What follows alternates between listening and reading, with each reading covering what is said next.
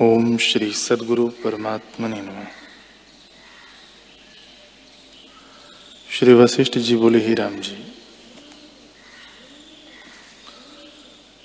जब इच्छा नष्ट होती है और संतोष रूपी गंभीरता प्राप्त होकर द्वैत कलना मिटती है, तब उसी को पंडित जन परम पद कहते हैं। यह पद कैसे प्राप्त होता है, सो भी श्रवण करो।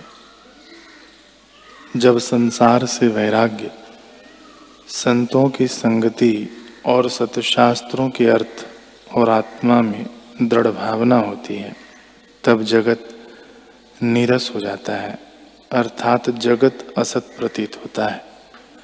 हृदय में शांति होती है, जीव अपने को ब्रह्म जानता है और परिच्छिन्नता मिट जाती है।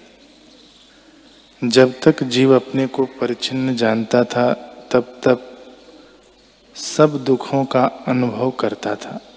और जब संतों की संगति और सतशास्त्रों से जगत नीरस प्रतीत होता है, तब परम पद को पाता है।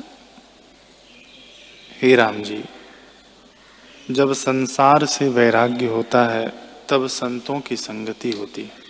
फिर शास्त्र सुनता है, तब संपूर्ण जगत नीरस हो जाता है। जब जगत नीरस लगा और आत्मा में दृढ़ अभ्यास हुआ, तब अपनी स्वभाव सत्ता प्रकाशित होती है। उसी स्वभाव सत्ता में स्थित होने पर परमानंद की प्राप्ति होती है, जिसमें वाणी की गति नहीं।